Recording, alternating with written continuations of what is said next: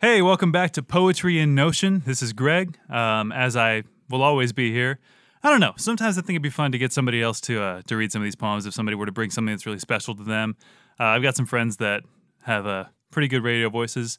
Uh, my producer, my brother Brian, I might get him to do one at some point too. But um, today you've got me. So uh, this one is is a poem that I actually I really like this one. So I mean I like all of them, but this is one that I found uh, years ago that I it's just kind of stuck with me because um, there's something about it. You know, it's something about the self reliance.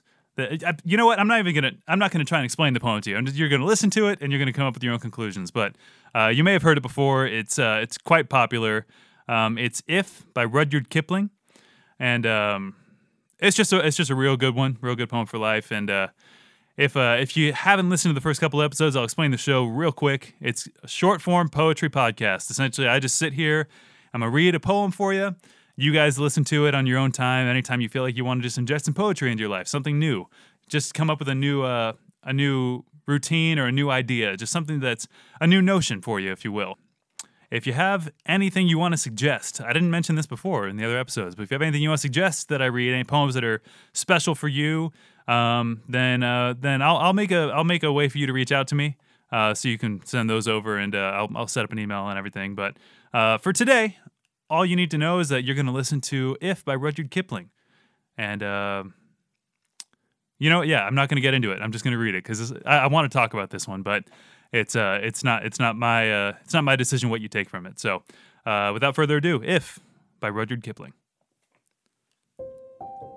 If you can keep your head when all about you are losing theirs and blaming it on you, if you can trust yourself when all men doubt you, but make allowance for their doubting too, if you can wait and not be tired by waiting, or being lied about, but don't deal in lies, or being hated, don't give way to hating, yet don't look too good nor talk too wise.